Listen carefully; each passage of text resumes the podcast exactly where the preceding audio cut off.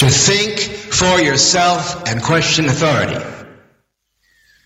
Halo, halo, witam wszystkich serdecznie. Radionafali.com Sobotni wieczór. Coś chciałem powiedzieć na sam początek, takiego bardzo mądrego, jak zwykle wszystkie te mądre rzeczy wyleciały mi centralnie z głowy. No ale mniejsza o to jest sobota, imieniny kota, także witam was bardzo, bardzo serdecznie w hiperprzestrzeni, w radiu na fali, ten piękny wieczór po zaćmieniu słońca. Bardzo ciekawa historia. Nie wiem jak tam u was zaćmienie, u mnie było potworne, zachmurzone niebo, właściwie była mgła i w ogóle nie było widać słońca, ale zrobiło się ciemno i cicho w okolicy. Fajnie było.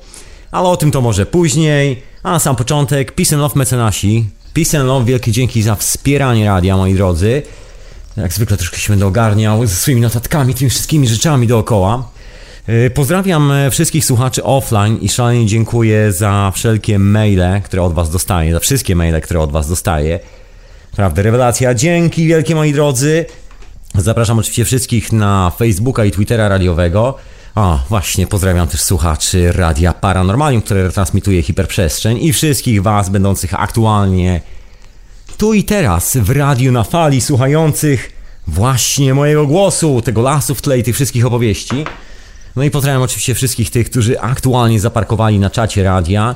Jak chcecie wejść na czat radia, to oczywiście musicie wskoczyć na stronę Radia na Fali. Tam w rogu, w prawym dolnym rogu jest taka ikonka z takim dymkiem. Sobie klikniecie, zalogujecie się i jesteście na miejscu. Ja dzisiaj mam troszeczkę linków, które będę wrzucał na czata, także zapraszam bardzo serdecznie. Co jeszcze chciałem powiedzieć? Właśnie. No tak, drogi mecenasie, książka do ciebie już jest chyba w drodze, albo już ją masz w rękach. To jedna rzecz, a jest w tym miesiącu oczywiście kolejna książka ufundowana przez Grzegorza, który prowadzi czas. No, także zapraszam bardzo serdecznie wszystkich Was do bycia mecenasem Radia na Fali, jeżeli Wam się chce. Wspierać tą, e, nie jak to nazwać, obywatelską inicjatywę. No, żartowałem z tą obywatelską inicjatywą. Także jest prezent i w tym miesiącu, także szczęśliwie możemy rozsyłać prezenty. No może nie jest ich aż tak wiele i aż tak dużo, ale są. Także możemy się podzielić tymi prezentami. Za to wszystko odpowiada Grzegorz, który prowadzi właśnie czas snu, na który Was zapraszam jak zwykle dzisiaj na wieczorową porę, gdzie kolejne odcinki, kolejne sny Grzegorza. Także zróbcie sobie jakiś dzbanek z kawką, dzbanek z herbatą, żebyście mi tutaj nie posnęli, nie poprzewracali się. Czy jakoś tak, żebyście dotrwali w ogóle do tej późnej pory. Ja to w ogóle nadaję o takich rzeźnickich porach. Co jeszcze chciałem powiedzieć? Właśnie pojawił się nowy projekt, który oczywiście możecie znaleźć na radiu na fali. Jest to projekt Pichonta, nazywa się to Ashley Way. I jak na razie są dwa odcinki. Jest pierwszy odcinek, który jest trailerem całej tej serii. Zapraszam w ogóle, żebyście sobie wpali. Nie w tym momencie oczywiście, tylko sobie później poklikali na stronie Radia na Fali albo na Pichontarium. Ekranie znajdziecie po prostu radionafali.com i są dwa pierwsze krótkie filmiki, jeden jest trailerem, a drugi jest pierwszym odcinkiem opowieści Pichonta o niesamowitych rzeczach. No oprócz tego w ogóle pozdrawiam Ci Pichoncie serdecznie, bardzo wielce. Jest też odcinek o radości z wdzięczności, którego jeszcze nie zdążyłem obejrzeć, a sobie obejrzę później, moi drodzy, sobie obejrzę później. Także jakbyście szukali jakiegoś zajęcia, jakichś rzeczy do słuchania i oglądania, to zapraszam serdecznie. Są nowe rzeczy, właśnie. A propos tych wszystkich ogłoszeń, skoro tak już poleciałem tymi ogłoszeniami, no to synteza wraca w czwartek, moi drodzy, dla wszystkich miłośników syntezy. Myślę, że bardzo cieszący i bardzo radosny news. Na razie oczywiście nie powiem, co będzie w syntezie. Myślę, że w ogóle nie powiem dzisiaj, co będzie w syntezie. Jak zwykle zostawię to jako niespodziankę, także w czwartek o godzinie 22 polskiego czasu w Radio na Fali wraca po lekkiej wakacyjnej przerwie synteza. Także zapraszam bardzo serdecznie. Roześlijcie bici po wszystkich znajomych, których interesuje ten temat. I przybywajcie, moi drodzy, przybywajcie. Co jeszcze z takich ogłoszeń? No, wspominałem na ostatniej wieczorowej porze, w czwartek zdaje się, ale tu wspomnę jeszcze raz, że dokładka wypłynęła na morza i oceany cyfrowe po raz kolejny. Poza tym, że jest dostępna y, na serwisie altermedium.net. Myślę, że część z Was już doskonale zna ten serwis altermedium.net, gdzie dokładka znalazła swoje miejsce. Jest seria artykułów, które uzupełniają dokładkę. Oprócz tego można sobie tam właśnie kliknąć i posłuchać dokładki jeszcze raz. No i oprócz tego do dokładki dołączyły wolne media, które zaczęły też publikować dokładkę. Także zapraszam serdecznie, tu pozdrawiam w ogóle wszystkich słuchaczy, którzy przyszli ze strony Wolne Media. Peace and love, kochani. Mam nadzieję, że się podoba. Także okładka co ja mówię?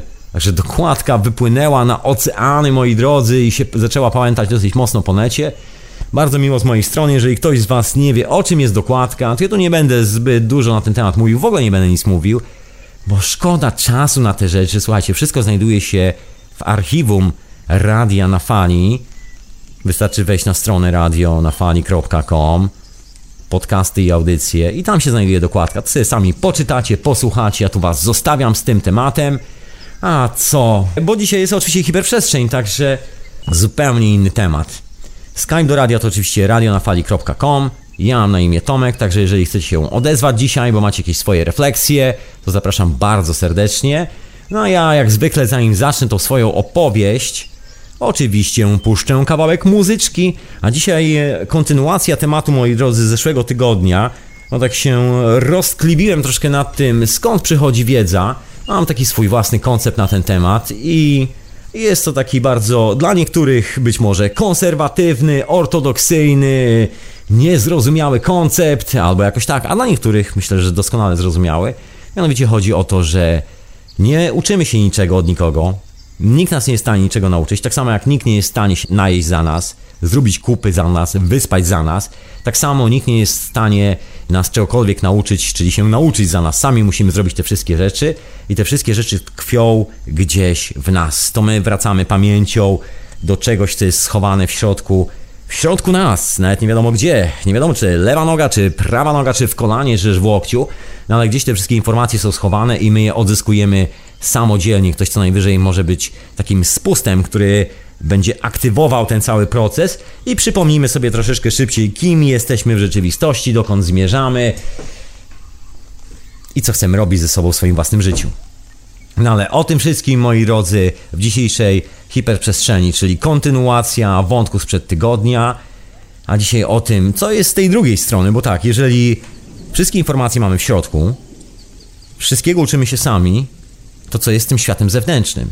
Czym jest ten świat zewnętrzny i jak wygląda korelacja, połączenie tych dwóch rzeczy, czyli tej wiedzy, którą zdobywamy samodzielnie, z tym światem, który jest dookoła nas, który dzielimy już wszyscy między sobą, ze sobą ten świat, w którym wszyscy funkcjonujemy jako społeczność, jako ludzie, którzy ze sobą rozmawiają, kontaktują się itd., tak itd. Tak I dokładnie o tym będzie dzisiejsza opowieść, moi drodzy. Jak macie jakieś refleksje na ten temat, to zapraszam bardzo serdecznie. Jeszcze raz przypominam, radionafali.com. Taki jest adres na Skype'ie. Do radia, ja na imię Tomek i możecie śmiało się wbijać, dzwonić i rzucić swoją refleksją. A tymczasem, jak zwykle, warto było od czegoś zacząć a najlepiej zacząć od muzyczki. Także zaczynamy.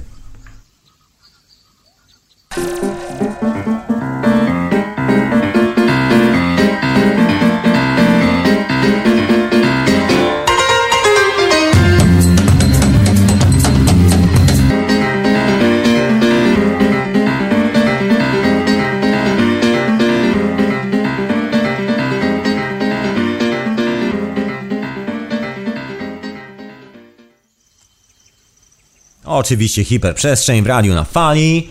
Jak najbardziej. Mam nadzieję, że Was muzyczka troszeczkę rozruszała. W końcu jest sobota, myślę impreza. Ja właściwie dzisiaj dochodzę do siebie po wczorajszej, można tak w cudzysłowie powiedzieć, imprezie. Także jestem wstrząśnięty i absolutnie zmieszany, ale myślę, że nie przeszkodzi mi to absolutnie w opowiedzeniu Wam kilku refleksji na temat, jak wygląda cała ta kwestia z edukacyjnością, z tym, co jest schowane troszkę za tą tajemnicą związaną z tym, skąd przychodzi do nas informacja i co właściwie robimy z tą informacją. No myślę, że doskonale wszyscy wiemy, że jesteśmy jedynym gatunkiem, który jest tak ześwirowany, żeby się w ogóle w jakikolwiek sposób skomunikować, koniecznie musi napisać książkę, koniecznie musi coś zrobić. No ja tu nie jestem wyjątkiem, bo ja też siedzę przy tym mikserze, siedzę przy tym całym sprzęcie, tutaj mikrofonie, całym tym graciarni z kablami. No i też muszę generalnie coś tam wykonać. No w miarę akurat y, najmniej, że tak powiem, inwazyjnej formie, czyli po prostu przekazuję swój głos. Jest takie chyba najbardziej klasyczne rozwiązanie, to trochę jak usiąść przy ognisku, rozpali się dosyć solidnie, tak żeby naprawdę było ciepło, żeby te iskry waliły prosto do nieba, ogień oczyszcza, oczyszcza i przy tym ognisku i oczyszczającej atmosferze poopowiadać sobie kilka rzeczy. Otóż to tak, zwyczajnie niczym drzewie to robiono, niczym nasi przodkowie, niczym tu się za bardzo nie różni, no poza oczywiście tą stertą kabli i urządzeń technicznych dookoła, żeby, by zasymulować ten syndrom ogniska. Trochę tak to wygląda. Zwierzęta mają bardzo ciekawą historię, bo zwierzęta i rośliny w sumie, bo to nie tylko zwierzęta, właściwie robią bardzo podobną rzecz, za wyjątkiem jednej sprawy, jednego detalu, można powiedzieć. Po prostu nie rozpalają sobie ogniska, bo nie muszą.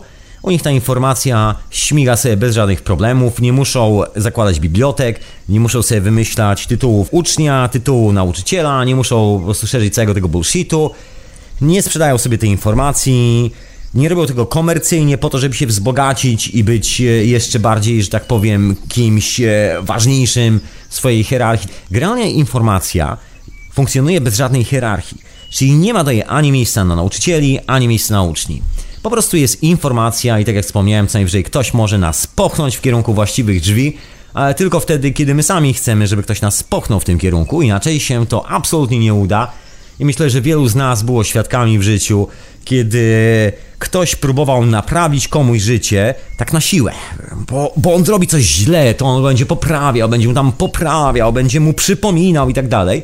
I męczył go, wskakiwał mu na plecy, kazał się czegoś uczyć, kazał traktować nauczycieli z szacunkiem, kazał czuć się uczniem albo w drugą stronę.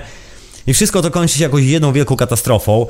E, tą katastrofę doskonale obserwujemy za naszych okien, no chyba, że ktoś mieszka na jakimś odludziu i ma za oknem las. Wtedy nie ma katastrofy, jest prawdziwa natura. Natomiast jeżeli ktoś z nas, tak jak ja, mieszka w mieście i czasami zobaczy te kanciaste budynki, to postrane nieszczęście, za przeproszeniem, że tak powiem, bo sen pijanego architekta, który kompletnie oszalał, postanowił zastawić wszystko kwadratowymi klockami, no to widać jasno i wyraźnie, że tam nie ma żadnego przepływu informacji. Oczywiście funkcjonują wszystkie te pojęcia typu uczeń, mistrz, nauczyciel, ale ile to jest warte? To jest właściwie nic nie warte, nie ma żadnego znaczenia. To jest taka nasza mm, teologia związana z tym, że staramy się po prostu udawać, odegrać taką rolę, że czegoś się uczymy. I tak naprawdę nie ma to nic wspólnego z jakąkolwiek informacją. Jest taki teatrzyk cieni, który sobie po prostu odgrywamy w życiu, żeby się poczuć lepiej, żeby nasze własne ego lepiej tam zadziałało sobie. Wymyślamy tych wszystkich mistrzów, wymyślamy sobie nauczycieli, wymyślamy sobie całą tak jak wcześniej wspomniałem, hierarchię i przez całe życie łazimy po tej drabinie w to i z powrotem, zamiast spokojnie usiąść na dubsku, wrzucić coś do swojego organizmu, spotkać się z jakąś rośliną, wrócić do świata zwierząt, do świata roślin, do mamy natury i w rzeczywistości dowiedzieć się, co tak naprawdę w nas drzemie, a nie słuchać jakichś bzdur, jakichś dziwnych, magicznych opowieści, jeszcze słono za to często płacić. A już co najgorsze, uczestniczyć w ceremoniach, które są taką centralną podpuchą, gdzie ktoś po prostu udaje Indianina, ktoś udaje szamana, ktoś udaje, że coś robi, tylko po to, żeby odegrać jakieś fajne przedstawienie, skasować za to trochę kasy, ewentualnie po prostu poczuć się dobrze pomiędzy tym swoim dramatem wyścigu po jeszcze lepszą zdolność kredytową. O tym odpowiadałem w zeszłym tygodniu, także nie będę tu Was męczył tymi wszystkimi refleksjami. Generalnie chciałem tutaj tylko odróżnić dwie podstawowe rzeczy – Mianowicie, czym jest owa informacja, która jest z nas wewnątrz i czym jest świat, który jest na zewnątrz. Ponieważ nam się wmawia, że informacja przychodzi do nas z zewnątrz. Tak jak wspomniałem, jeszcze się powołam na troszkę tą zeszłotygodniową audycję. Powołujemy się właśnie na tych mistrzów, uczniów, nauczycieli i tak dalej w taki sposób, że tu opowiadamy, że ta informacja przyszła na zewnątrz, przyszedł ktoś nam coś powiedział i nauczył nas czegoś. To jest absolutną bzdurą moim zdaniem. No i tak żyjemy w takim e, szalonym rozkroku. Efekt jest taki, że właściwie niczego się nie uczymy. Czasami może czegoś się nauczymy, bo szczęśliwie czasami zdarza się tak, że ta wiedza, którą ktoś nam e, po prostu opowie, opowie jak się czuje, opowie co myśli na jakiś tam temat i to jakoś tam, jak to się mówi, zarezonuje z nami, zadrga dokładnie w tej samej częstotliwości i obudzi w nas te same pokłady informacji. I nagle odkryjemy w sobie dokładnie tą samą informację. No i o co z tym wszystkim chodzi? No więc owa informacja manifestuje się zawsze indywidualnie i to jest świat wewnętrzny, to jest coś, co mamy w sobie. Natomiast jakie jest połączenie na zewnątrz? Gdzie jest to uzupełnienie? Tym uzupełnieniem jest świat zewnętrzny, czyli manifestujący się materiał, te wszystkie przedmioty dookoła, to, że słyszycie mój głos, to, że możemy robić jakiś dźwięk, to, że możemy wziąć kawałek gliny, ulepić garnek i coś sobie w tym garnku podtrzymać. Ja na przykład mam kubek, który ktoś zrobił, jakaś fabryka z gliny i sobie trzyma w nim herbatę taka manifestacja świata fizycznego, żeby moje ciało dostało odpowiednią porcję, proszę ja was, ciepłej, doskonałej zielonej herbaty. No w rękach bym tego za bardzo nie utrzymał. Znaczy mógłbym, ale niekoniecznie. No tu się właśnie różni troszkę od zwierząt. Zwierzęta nie potrzebują mieć kubków, nie potrzebują mieć z banków, nie potrzebują plantacji herbaty, nie potrzebują nic z tych rzeczy, jakoś sobie świetnie radzą.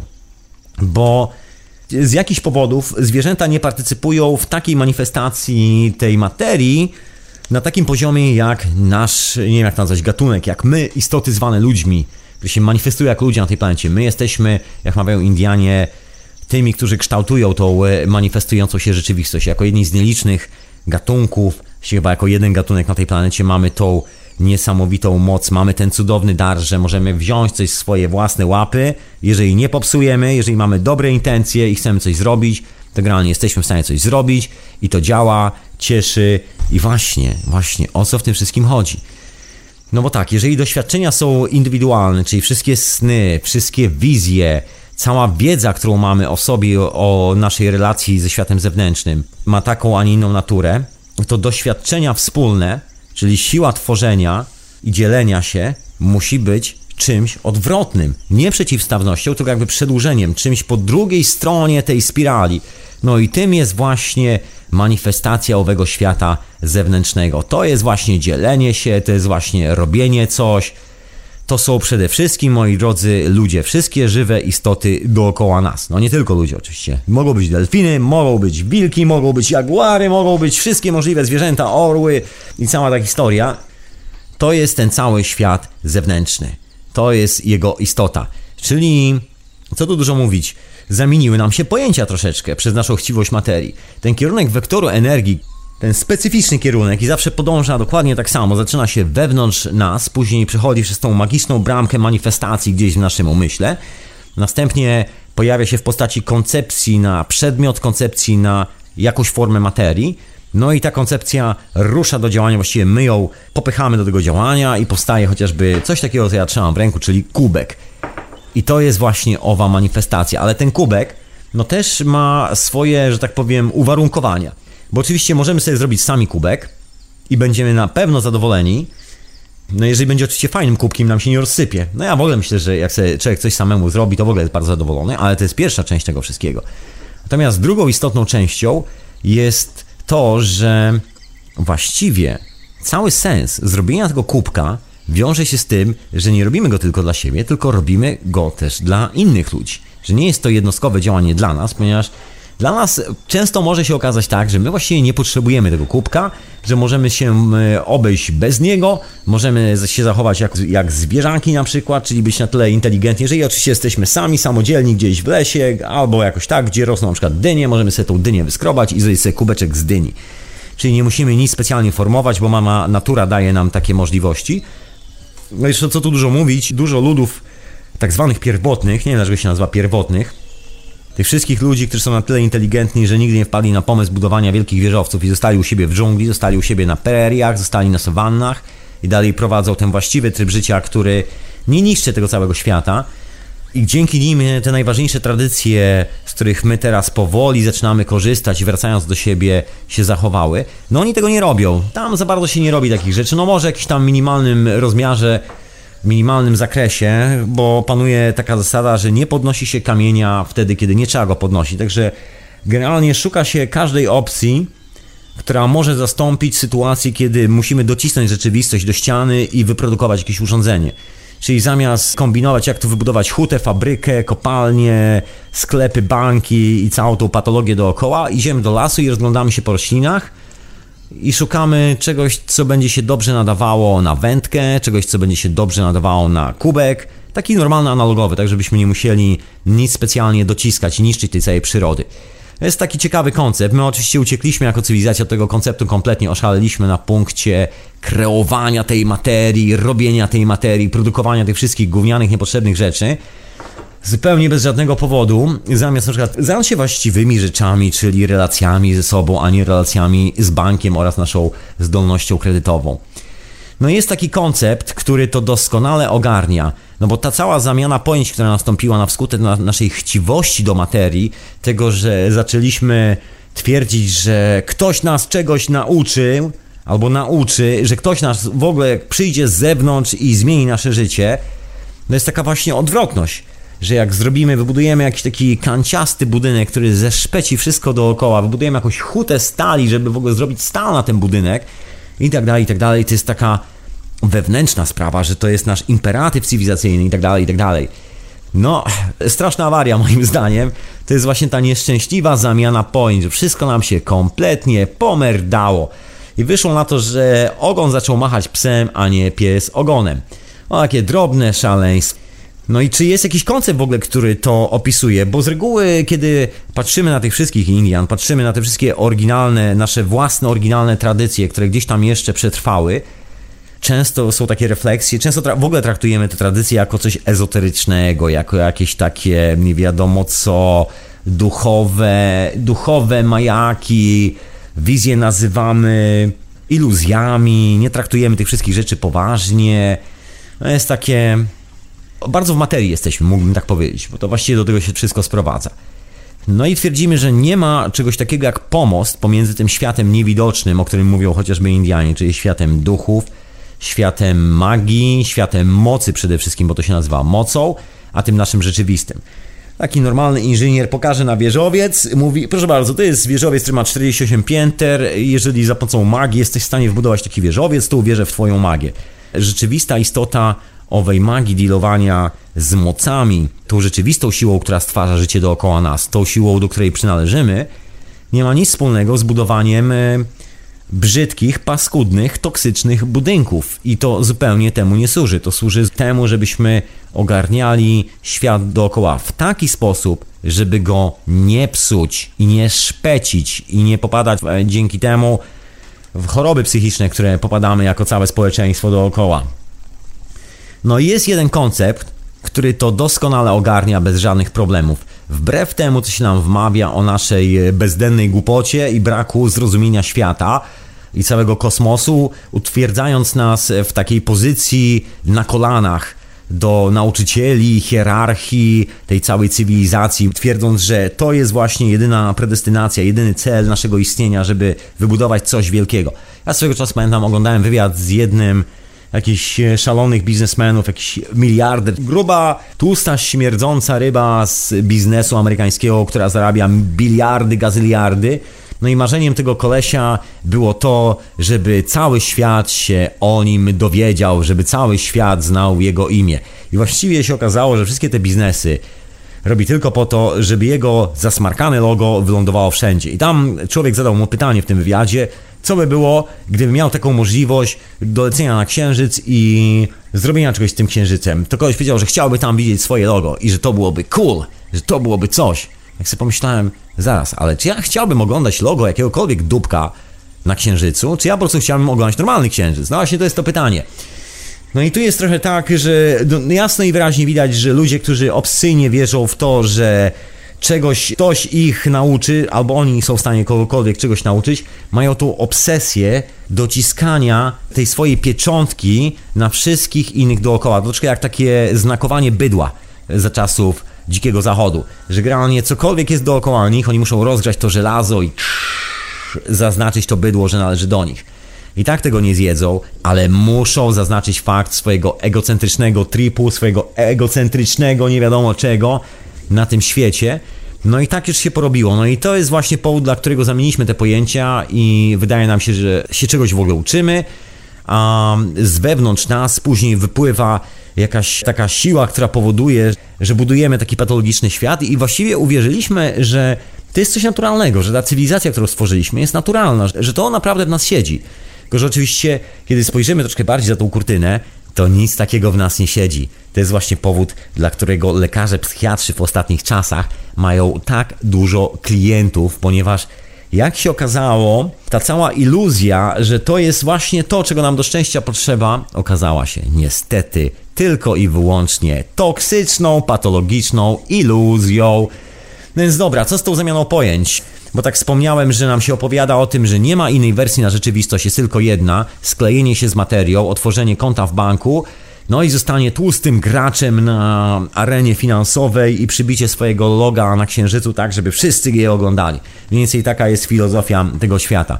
której podstawą jest stwierdzenie, że innej opcji nie ma, inna droga nie istnieje, to jest jedyna droga. No, my możemy sobie tam po drodze jeszcze poudawać, że robimy różne ceremonie, o czym wspomniałem tydzień temu. Możemy się zakopać w ziemi, udawać, że przeżywamy wielkie wizje. Oczywiście bez e, peyote i tak dalej, i tak dalej, żeby nas przypadkiem nie wstrząsnęło, żeby nie było tak, że jak przeżyjemy taką prawdziwą wizję, gdzie przyjdą na nas prawdziwe duchy, to się okaże, że nasze życie jest głównowarte. Także dla bezpieczeństwa biali ludzie robią wszystkie te ceremonie w taki sposób, żeby brońcie losie nie zderzyć się z tym całym magicznym, rzeczywistym światem, rzeczywistym światem tej prawdziwej mocy i energii, do którego wszyscy należymy. Rozrywka klasy średniej, która stwierdziła, że teraz, kiedy ma już kasę, kiedy ma już kredyty, kiedy ma już apartamenty, postanowi się uduchowić i postanowi zostać dobrymi ludźmi. Oczywiście nie zmieniając nic w kwestii swojego statusu finansowego i poza tym, że oczywiście musi rosnąć. A część z nich oczywiście twierdzi, że, że to w ogóle najlepiej byłoby połączyć ten rozwój duchowy i zarabianie kasy, czyli generalnie uczyć ludzi, żeby byli szczęśliwi i jeszcze niech nam za to płacą. Tak, bo nie ma oczywiście innej opcji. To jest jedyna opcja, jaka jest. To jest sklejenie się z materią, czyli wszystko musi wędrować koniec końców do portfela i tam wszystkie tropy się urywają albo się zaczynają. Nie wiem, jak to zwać. No mniejsza o to, wszystkie tropy prowadzą do portfela. No ale tak jak mówiłem, jest inna opcja. Opcja, o której wiedzą wszystkie te, jak to się mówi po angielsku, native tribes, czyli wszystkie te oryginalne plemiona, które mieszkają z dala, z dala od cywilizacji, które nie zamieniły tych pojęć, które doskonale wiedzą skąd się bierze wiedza, które doskonale wiedzą czym jest interakcja ze światem zewnętrznym i jak wygląda połączenie tych dwóch stanów i że to jest jedna wielka całość.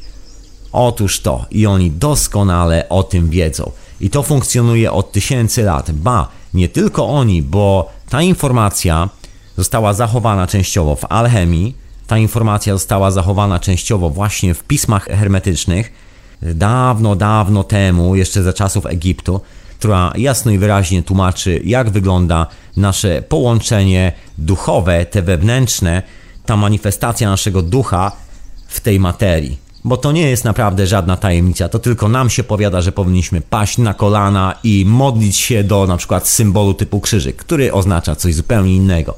I dzisiaj między innymi opowiem Wam, co tak naprawdę oznacza znak krzyża, co zawsze oznaczał, zanim został sprofanowany przez kłamców, bandziorów, złodziei i szarlatanów. A tymczasem, moi drodzy, odrobina muzyczki.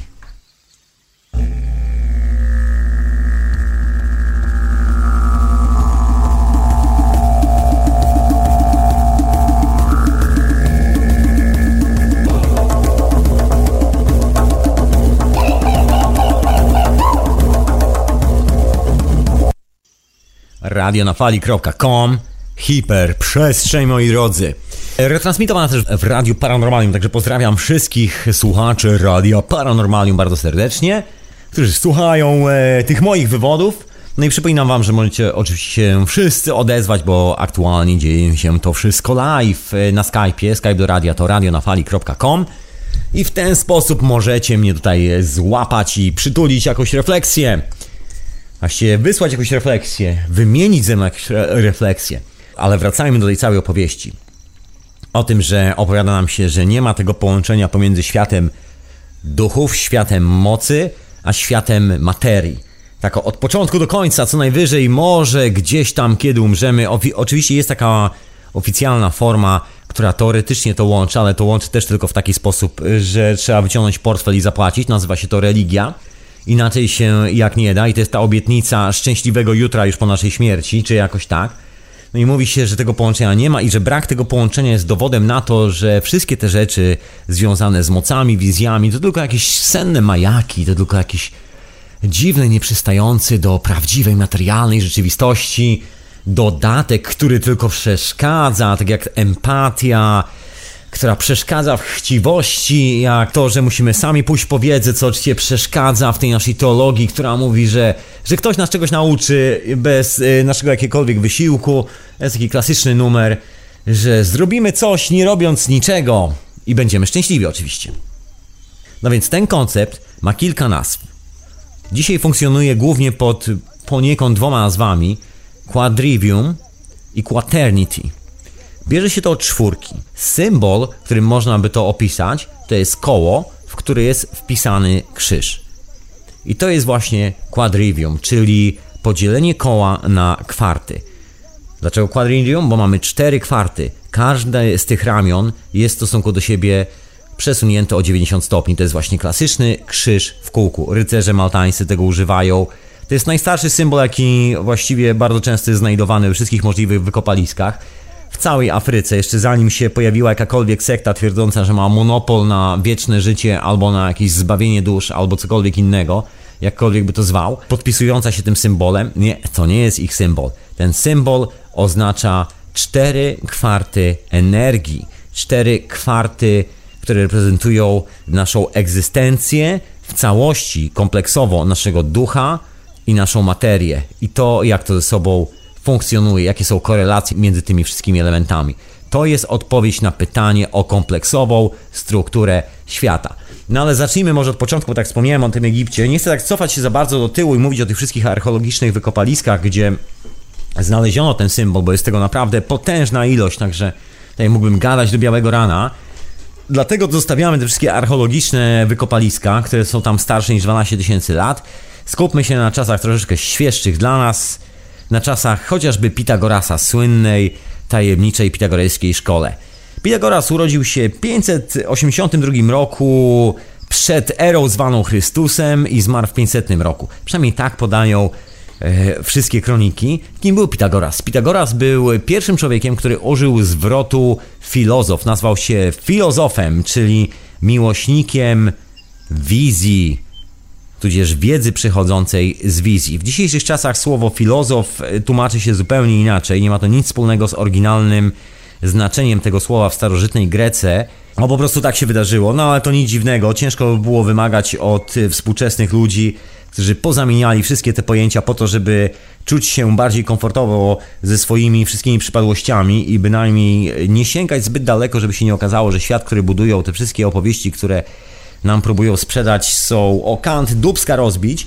Teraz słowo filozof oznacza coś zupełnie innego. No kiedyś to po prostu znaczyło dokładnie miłość do wiedzy przybywającej z wizji, tych wewnętrznych wizji.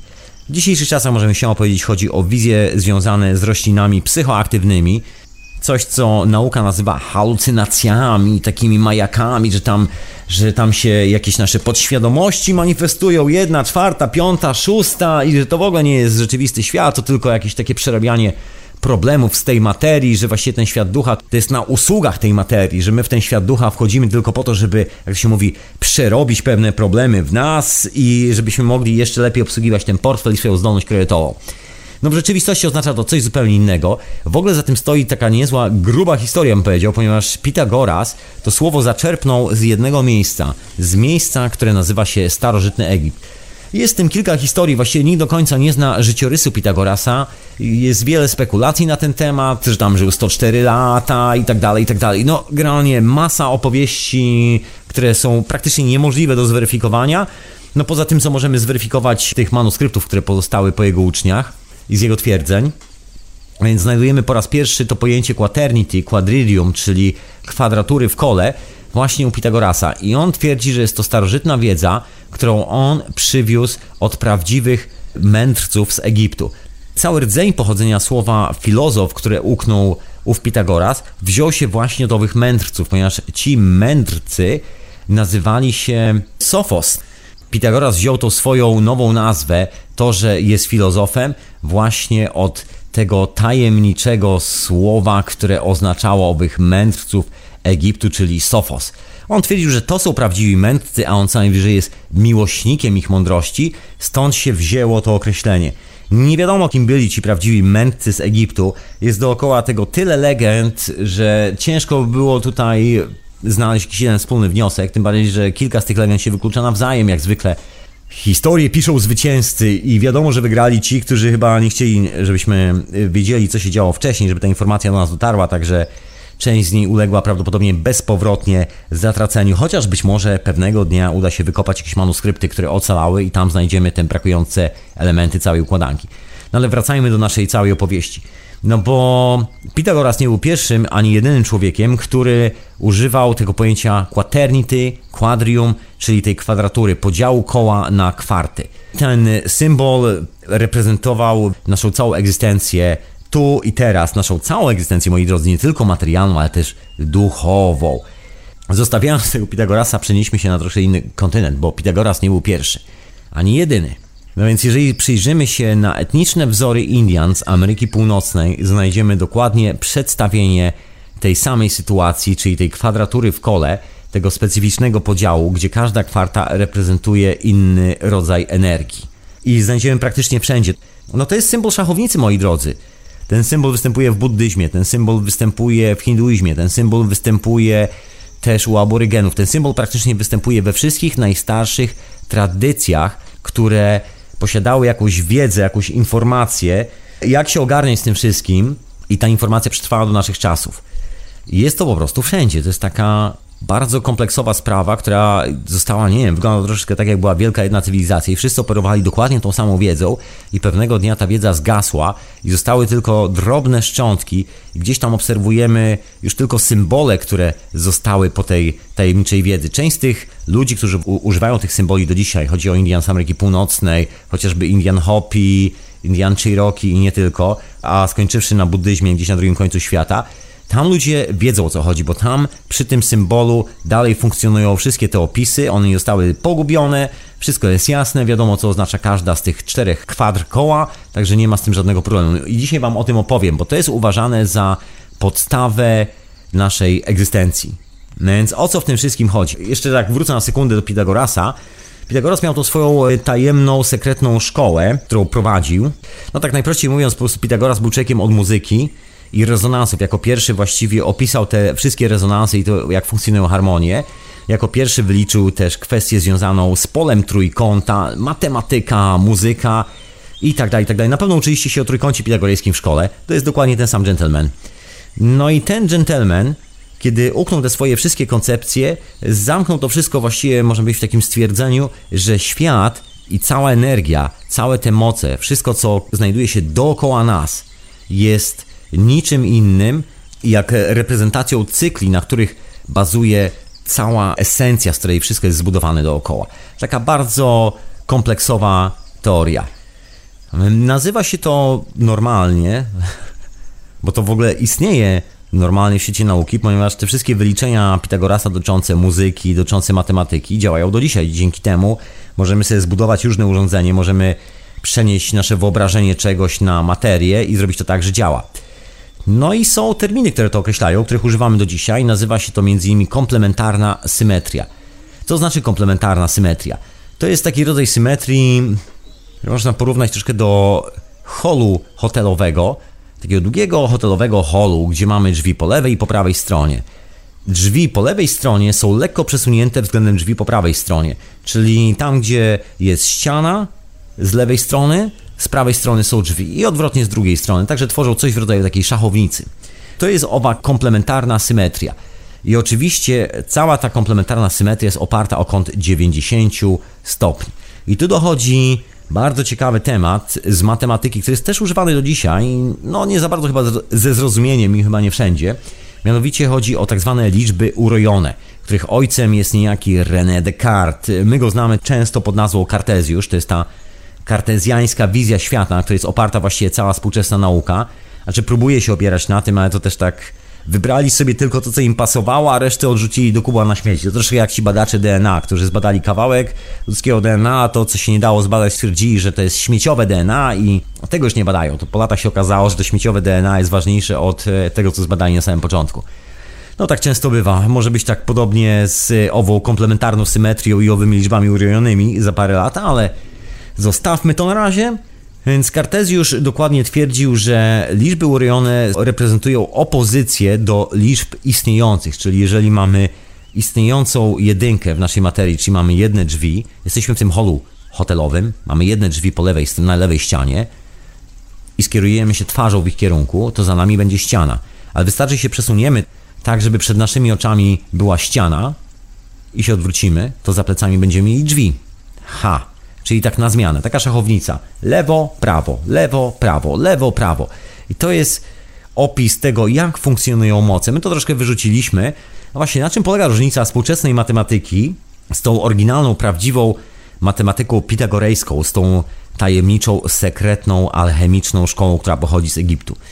Więc w naszej współczesnej matematyce minus jeden oznacza coś zupełnie innego, oznacza tak zwaną liczbę ujemną, czyli czegoś jest o jeden mniej.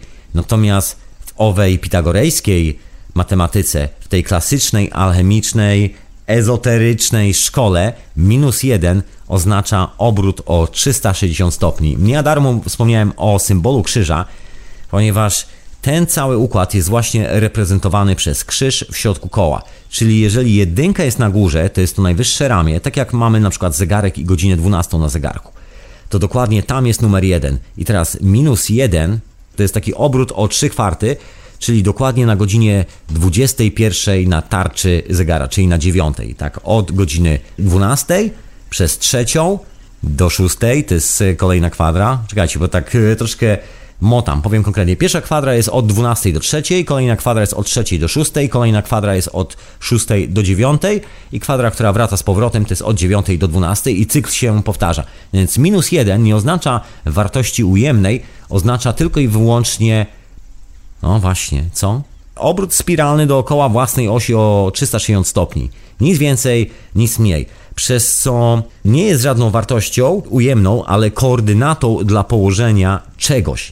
Przypuśćmy ta nasza jedynka, to jest nasze coś i to jest właśnie koordynata. Jeżeli ją obrócimy o część tego kąta, czyli 180 stopni plus 90 e, stopni, no to otrzymamy minus 1 i to jest właśnie koordynata. To nie jest wartość, to nie jest liczba do odejmowania, do dodawania, to jest po prostu opis czegoś w ruchu. I to jest miejsce, gdzie to coś w tym momencie się znajduje. I to jest taka bardzo kompleksowa koncepcja, która mówi o wielowymiarowości przestrzeni, w której żyjemy, czyli w którym miejscu tego koła znajduje się dany obiekt. I można to sobie liczyć. Tutaj dochodzi do e, koncepcji związanej z dźwiękiem, czyli dźwięk ma dwa wymiary. Dźwięk się zaczyna od, przypuśćmy, że jesteśmy w oktawie C, czyli od jednego C do drugiego C. Tutaj bardzo serdecznie wszystkim polecam, bardzo serdecznie, żebyście zaglądnęli do prezentacji Jana Taratajcio na temat częstotliwości rezonansu dźwięku i złotego podziału w tym dźwięku, gdzie ten koncept jest doskonale wytłumaczony. Ja tutaj no nie zrobię tego po prostu lepiej, bo tu warto było obejrzeć taką prezentację, gdzie widzicie wzory, widzicie jak to wygląda, po prostu tak czysto graficznie, bo to sobie łatwo wtedy po prostu zbudować wyobrażenie tego w swojej własnej głowie. A jak tak mówię w radiu, to troszkę ciężko z tym wyobrażeniem. Ja tu nie mam możliwości pokazywania wam za bardzo obrazków. No ale mniejsza o to. Dźwięk składa się z dwóch wymiarów. Jeden wymiar jest pierwszym dźwiękiem C, a drugi jest kolejnym dźwiękiem C. Gdziekolwiek startujemy, zawsze musi być jakiś pierwotny dźwięk i ten drugi. A to wszystko, co gramy, cała melodia, którą tworzymy, się zabiera pomiędzy jednym a drugim, czyli pomiędzy jednym stanem a drugim stanem. To jest jak dwa wymiary i każdy dźwięk właściwie jest reprezentacją dwóch wymiarów. To twierdził Pitagoras. To jest część tej jego informacji, która została po owej tajemnej, sekretnej pitagorejskiej szkole że dwa wymiary. Nazywa się to inwersja, a wszystko to oczywiście pochodzi ze starożytnego Egiptu, z nauk tak zwanych hermetycznych, nauk Hermesa. Dobra, to ja może włączę jakąś muzyczkę, moi drodzy, i po muzyce opowiem Wam troszeczkę więcej na ten temat, bo ta wiedza naprawdę jest dosyć potężna, dosyć potężna. A dzisiaj troszkę muzyczki, bo sobota, ja też jestem po imprezie, także czas poczuć troszkę nastroju imprezy w tą sobotę nawet w tej filozoficznej hiperprzestrzeni.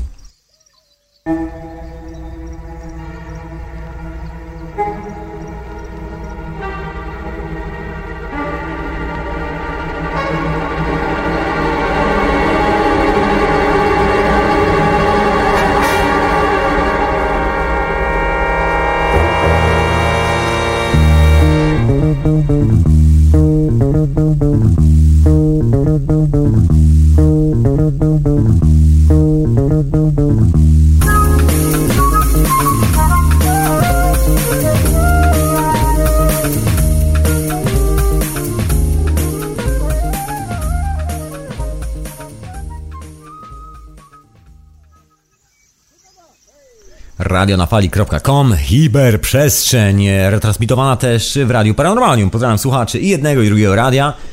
I tych wszystkich, którzy na czacie właśnie teraz pytają, rozmawiają o zaćmieniu słońca. No, ciekawy było, ciekawy moment, aż się tak cicho zrobiło. Wszystkie papugi przestały śpiewać mi tu w Londynie, ciekawie było. Ale wracajmy do naszego tematu, czyli do tego pomostu pomiędzy światem duchowym a światem materialnym, o którym nam się mówi, że nie istnieje pod pretekstem, że nie ma żadnego połączenia i że jeżeli nie ma żadnego połączenia, to jest to dowód na to, że istnieje tylko jeden materialny świat, a połączeń jest więcej niż jedno i to połączenie jest znane od setek tysięcy lat prawdopodobnie. No i połączenie nazywa się quadridium albo quaterni, czyli, czyli kwadratura w kole, czyli cztery kwarty koła. Ale lećmy dalej, moi drodzy, bo poza tym, że ma to oczywiście swoją reprezentację w matematyce poprzez liczby urojone, wskrzeszone ponownie przez Kartezjusza, czyli René Descartes, pojawia się coś takiego jak czaledyński system numerologiczny. Bardzo ciekawa rzecz, bardzo mistyczna historia właściwie. Nikt do końca nie wie skąd to się wzięło, poza tym, że oczywiście jak zwykle. Egipt, starożytny Babilon, wszystkie te tajemnicze, najstarsze miejsca. No w każdym razie tutaj się nie będę za bardzo wbijał, bo podejrzewam, że kurczę, nie mamy właściwie takiej ilości łopat, żeby móc zrobić takie solidne, zaawansowane wykopaliska archeologiczne i chyba zezwoleń na to, żeby kopać w tych miejscach i sprawdzić skąd to się właściwie wzięło. No ale mam taką informację, ona przetrwała właśnie między innymi w Egipcie, troszeczkę w Grecji, przetrwała w kilku innych wierzeniach, tak po kawałku troszeczkę. O co chodzi z tym systemem numerologicznym, czaledyjskim systemem numerologicznym? Więc system jest oparty na dziewięciu cyfrach, przy czym używa się tylko ośmiu. Jest taka tabela, taki najprostszy opis tego wszystkiego. Weźcie sobie kartkę papieru, jeżeli macie coś do pisania teraz przed sobą i na kartce papieru zróbcie w jednej linii na samej górze taki zapis. 1, 2, 3, 4, 5, 6, 7, 8. 8 liczb. Tak jak wspomniałem, oczywiście system składa się z 9, ale używa się tylko 8. Do każdej liczby jest dopasowany zestaw liter. Czyli pod jedynką mamy A, I, J, Q i Y, pod dwójką mamy B, K i R, pod trójką znajduje się C, G, L, S, pod czwórką jest D, M, T, DMT. Dobre sobie. E, pod piątką znajduje się E, H, N, X, pod szóstką znajduje się U, V, W, pod siódemką O, Z i pod ósemką F. I to jest taka baza tego systemu. Używa się go w tak zwanej numerologii imion, czyli jeżeli mamy jakieś imię, to sobie sprawdzamy po wartościach, jakie ma numery, czyli w moim przypadku to jest Tomek i wychodzi na to, że to jest T to będzie 4, O to jest 7, M to jest 4 z powrotem, E to jest 5, K to jest 2 i dodajemy to wszystko do siebie, czyli 4, 7, 4, 5, 2 i to jest zapis numerologiczny mojego imienia. Sumujemy to wszystko, no i wychodzi z tego czwórka i to jest ta liczba, która reprezentuje moje imię. Granie moje imię reprezentuje akurat właśnie quadridium, czyli te cztery elementy mocy, którą operujemy w świecie zarówno duchowym, jak i materialnym. Sprawdźcie sobie, ciekawa historia z tym wszystkim. No ale o co chodzi z tym systemem? Czego jest 9, a nie używa się dziewiątki? Ponieważ dziewiątka oznacza 0, przy czym nie jest to takie stricte 0, jak w takim współczesnym zapisie matematycznym, tylko jest to 0 reprezentujące ową dynamikę, owo koło, czyli ten obrót o 360 stopni dookoła. Jeżeli lecimy sobie po kątach, no to mamy te właśnie 90 stopni, dlatego mamy 8 numerów zawartych w kole. Koło reprezentuje 0, a 0 reprezentuje koło. 8 cyfr reprezentuje podział tego koła. I to wszystko dzieli się na cztery pola, taką sekwencję symboli. Słuchajcie, Tesla z tego korzystał. To jest w ogóle intrygująca sprawa. Praktycznie, jeżeli się przyjrzycie na urządzenia Mr. Tesla, na jego kondensatory, na część jego cewek, no to odkryjecie dokładnie te same zależności. Ma to swoje przedstawienie graficzne. Wygląda to dalej tak samo, jest to krzyż zawarty w kole, ale w postaci trójwymiarowej, czyli wyobraźmy sobie kostkę, taką normalną kwadratową kostkę i teraz na ścianie, na każdej ze ścian tej kostki robimy, po środku robimy kropkę.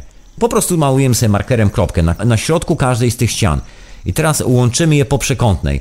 Także jeżeli trzymamy tą kostkę en face prosto przed sobą i połączymy linię pomiędzy poziomymi a pionowymi płaszczyznami, to wychodzi nam krzyż. Ale jeżeli teraz obrócimy tą kostkę o 90 stopni w bok, także widzimy ją z boku, nasz krzyż staje się linią, Czyli co robimy? Dodajemy kolejną linię pomiędzy ścianą, która wcześniej była frontem do nas i tyłem do nas. Czyli w tym momencie, z którejkolwiek perspektywy nie spojrzymy, zawsze widzimy taki przestrzenny krzyż. Przypomina to troszeczkę używane w czasach przedśredniowiecznych, a to jest kwestia związana z gnostykami, heretykami, którzy budowali katedry. Wszystkie te znaczki na starożytnych katedrach, takie koguciki, że tak powiem. Bo oprócz krzyża, który tam stawiano, były jeszcze takie wskaźniki do tego, w którą stronę wieje wiatr. Taki kogucik, a pod kogucikiem często był taki symbol. Ja postaram się gdzieś go znaleźć i Wam podesłać, ponieważ ten symbol jest często używany w alchemii.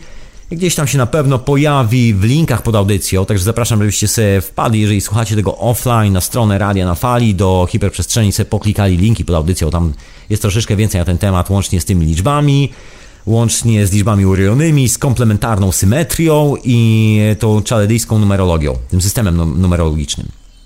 No i co reprezentują te kwadry, bo tak cały czas mówię, jak to wygląda, no ale mam nadzieję, że udało mi się to opisać, że łapiecie, łapiecie, o czym mówię. E, czas najwyższy powiedzieć, o czym w ogóle jest ta cała historia w środku tego koła, bo tak, wiemy już jak je dzielić, wiemy, że jest to reprezentacja wszystkich tych energii, ale o jakich energiach mówimy? No są to moce stwarzania. Jeżeli znacie starosłowiański symbol swastyki, to jest dokładnie to samo. To jest jeden z tych symboli, który reprezentuje dokładnie tą samą moc. Co to oznacza? Oznacza to dwie komplementarne, uzupełniające się rzeczywistości. O tym dokładnie pisał Goethe, o tym jest symbol Yin i Yang. To jest ta polaryzacja przeciwności. O tym są wszystkie te wzory rysowane przez Indian. Zresztą słuchajcie, co by dużo nie mówić, koncepcja współczesnej szarlatanerii o nazwie psychologia jest oparta na w dużej mierze pracach dżentelmena, który się nazywał Carl Gustav Jung, który dokładnie na tej sekwencji oparł swoją całą koncepcję archetypów i tego, jak to wszystko jest skonstruowane w naszym sercu, naszej głowie, z naszymi emocjami. Dokładnie na tym schemacie owego quadridium, owej quaternity, czyli kwadraturze koła. No nie jest to oryginalna historia, bo tak, bo teraz można by się zastanowić, ok, no dobra, no mamy to kółko, ktoś sobie kiedyś wymyślił, e, no jeden kolej zrobił trójkąt, udało mi się z trójkątem, do tej pory się w szkołach uczymy, jak wyliczać sobie te pola trójkątów z tego Pitagorasa, no ale reszta to tak e, niekoniecznie, to tak troszkę magicznie brzmi, ok, no mamy te liczby uryjone, no ale to są liczby uryjone, e, no mamy potwierdzenie tych liczb uryjonych w postaci konstruowania urządzeń mechanicznych. To jest tak, że jeżeli jest fala, no to jak fala przejdzie, to zaraz po piku fali musi być zejście w dół. No i to zejście w dół to jest właśnie tym obrotem, jest ową minus jedynką. No ale to brzmi tak troszkę teoretycznie, tak nie wiadomo jak to złapać, a to jest bardzo prosta historia, bo ile opis techniczny jest troszkę skomplikowany i mówi o tym, że to się wszystko kręci i tak dalej, ciężko sobie to wyobrazić, no to najłatwiej wrócić do Goethego, czyli więcej światła, moi drodzy, czyli rotacji Księżyca dookoła Ziemi. To jest dokładnie ta sama historia. Księżyc znajduje się w czterech stanach dookoła Ziemi. To są te cztery podstawowe stany, które wytyczają cykle tej planety. I to nie jest dowcip. Tym cyklem tej planety są e, cykle miesiączkowe u kobiet, Pierwsza rzecz, przypływy i odpływy, przyrost kryształów. Każdy, kto się zajmuje krystalografią, doskonale wie o co chodzi, że w kryształach doskonale się zapisują wszystkie wydarzenia, które są związane właśnie z tymi cyklami. Wtedy kryształy na przykład szybciej albo wolniej rosną, widać te wszystkie rzeczy. Masa tego, masa tego. No i oczywiście z roślinami, z całym ekosystemem na naszej planecie, ze zwierzętami, z tym jak my się czujemy. Dlatego na przykład podczas pełni niektórzy nie mogą sobie zasnąć. No i oczywiście w naszej ignorancji twierdzimy, że eee, to takie czary mary, takie tam, wezmę tabletkę i przejdzie. Nie do końca. Nie do końca, ponieważ jest to taki naturalny cykl i wszystko, cokolwiek jest dookoła, podlega temu cyklowi. Ja tu polecam w ogóle zapoznać się, jeżeli lubicie sprawy od strony technicznej, takiej właśnie elektrycznej, związanej na przykład z Nikolem Teslą i grzebaniem w urządzeniach. Polecam e, bardzo świeżą pracę Erika Dallarda, o której troszkę więcej powiem w syntezie, i tam jest bardzo dużo o tym, jak konstruować urządzenie, właśnie posługując się ową koncepcją quadridium, quaternity, jak to się wszystko dzieli, jak to się łączy i jak się wylicza na przykład miejsca, gdzie się te cewki ustawia dookoła na przykład rotującego magnesu właśnie za pomocą tego wzoru, który jest oparty na liczbach urojonych ale to taka bardzo techniczna sprawa, także tutaj odpuszczam kompletnie. No ale sens tego wszystkiego jest taki, że wszystko jest propagacją energii po kształcie koła. Można powiedzieć, że wszystko jest kołem dokładnie, parafrazując. I to koło dzielimy na cztery kawałki. z kątem e, 90 stopni. To są te trójkąty, które są zbudowane właśnie na 90 stopniach na samej górze i mają po 45 stopni w rogach. To o tym doskonale mówi Jan Taratajcio w swojej prezentacji na temat właśnie tego właściwego strojenia i dostrajania się do dźwięku. To naprawdę bardzo gorąco polecam każdemu, słuchajcie, bo praca jest zrywająca nogi z butów i jest to chyba najważniejsza praca w tej dziedzinie od czasów Pitagorasa. Pitagoras był ostatnim kolesiem, który to opisał i zrobił zresztą błąd, którego Jan y, nie zrobił, bo Jan poprawił jego błąd. A mam tutaj telefon, także już odbieram. Witam serdecznie. Halo, halo, Mateuszu. A, witam, witam Tomaszu. Jak, tam zdrówko? zdrowie? A, doskonale. No doskonale, dziękuję bardzo. Jak twoje? Dobrze. Słuchaj, ja dzwonię tak na szybko, nie będę w, ten, w hiperprzestrzeni tutaj za- zawracał głowy. Tyl, tylko dzwonię, żeby sprostować pewną kwestię, o której powiedziałeś, która jest nieprawdą. Yy, chodzi o psychologię. Ja uważam, że to Generalnie- jest szarlataneria, mój drogi. I nie wiem, Psychologia czy... nie wzięła się od żadnego Junga, bo Jung jest uczniem Freuda w ogóle, tego Żyda tam. No nie, Psychologia nie. wzięła się, współ- współczesna psychologia naukowa wzięła się od y, Wilhelma Wunta, Wundta, który był, y, oddzielił filozofię od psychologii, y, posługiwał się introspekcją w swoich badaniach, w, badaniach własnego siebie właściwie tak naprawdę, dotyczących własnego siebie.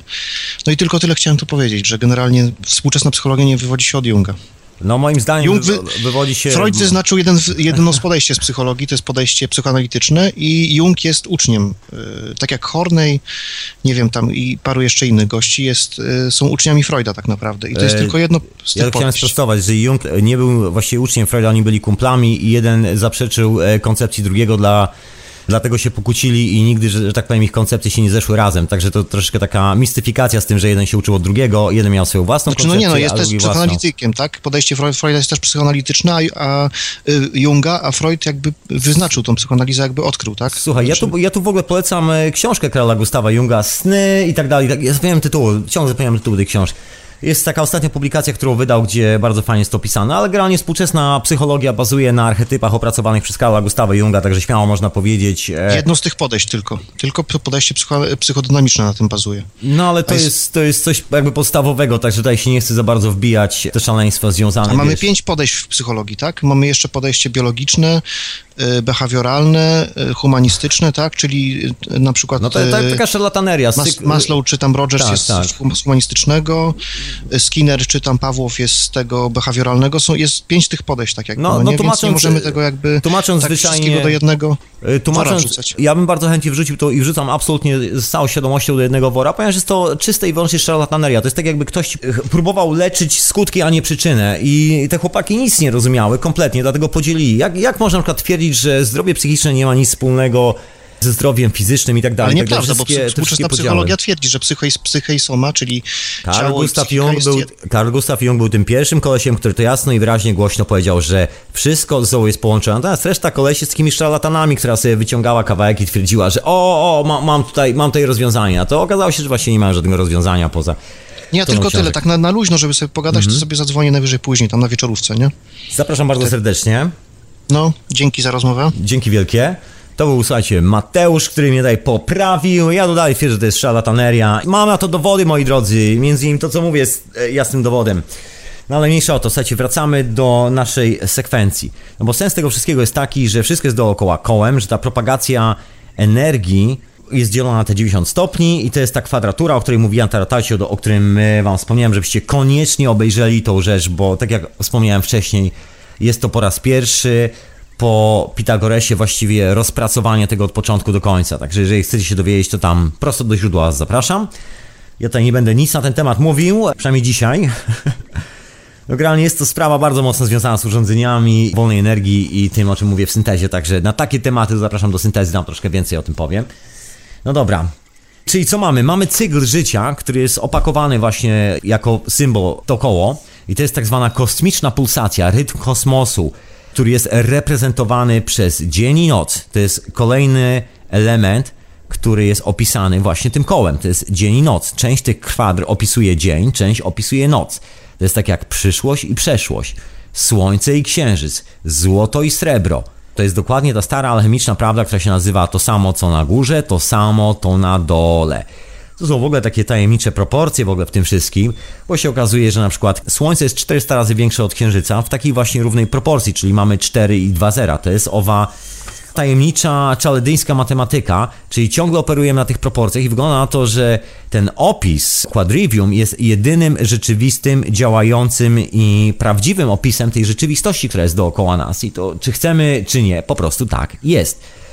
Właściwie dlatego, kiedy jest zaćmienie, Słońce jest doskonale zasłonięte przez księżyc, widzimy tylko te rozbłyski dookoła tarczy słonecznej. Dlatego, że to jest ta idealna proporcja, która się opiera na czterech. To są te cztery kwarty. Do tej pory, słuchajcie, zresztą jeżeli robi się zdjęcia Słońca, robi się cały czas w obserwatoriach astronomicznych, robi się zdjęcia w czterech podstawowych pasmach tego Słońca. Dlatego jeżeli sobie śledzicie na przykład pogodę słoneczną i te wszystkie burze, to macie do czynienia z czterema typami zdjęć. Jedno jest w drugie jest podczerwieni, jedno jest robione e, radiowym teleskopem i drugie jeszcze jakimś tam innym teleskopem. Generalnie razem są to cztery elementy, które się składa do kupy i z tych czterech elementów otrzymujemy rzeczywisty obraz Słońca.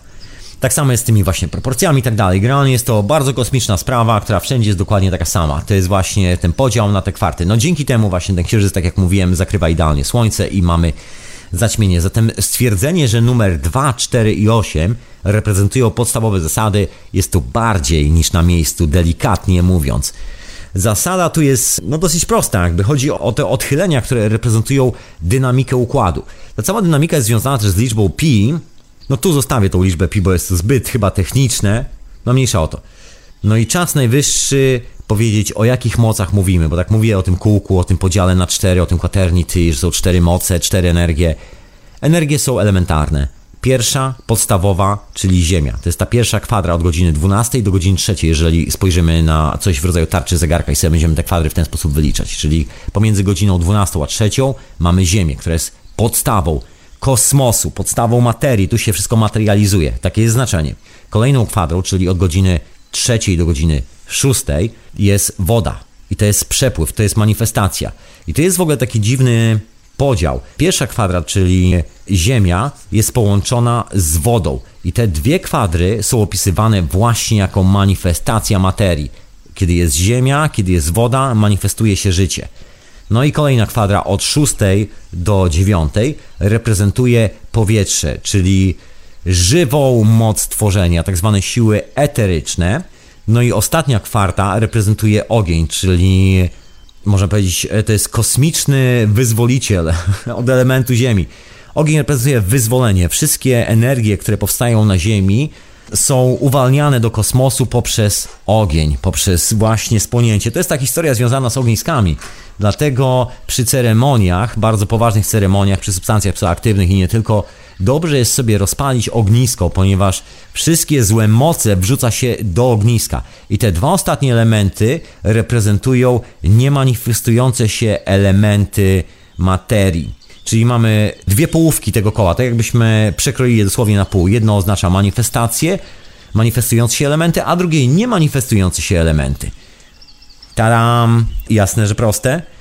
No i tu mamy cały ten kompleksowy świat, cały świat naszej duchowości, który jest reprezentowany przez powietrze i ogień oraz świat materii, który jest reprezentowany, czyli nasze portfele, zdolności kredytowe, które są reprezentowane przez wodę i ziemię. No i teraz mamy te cztery stany.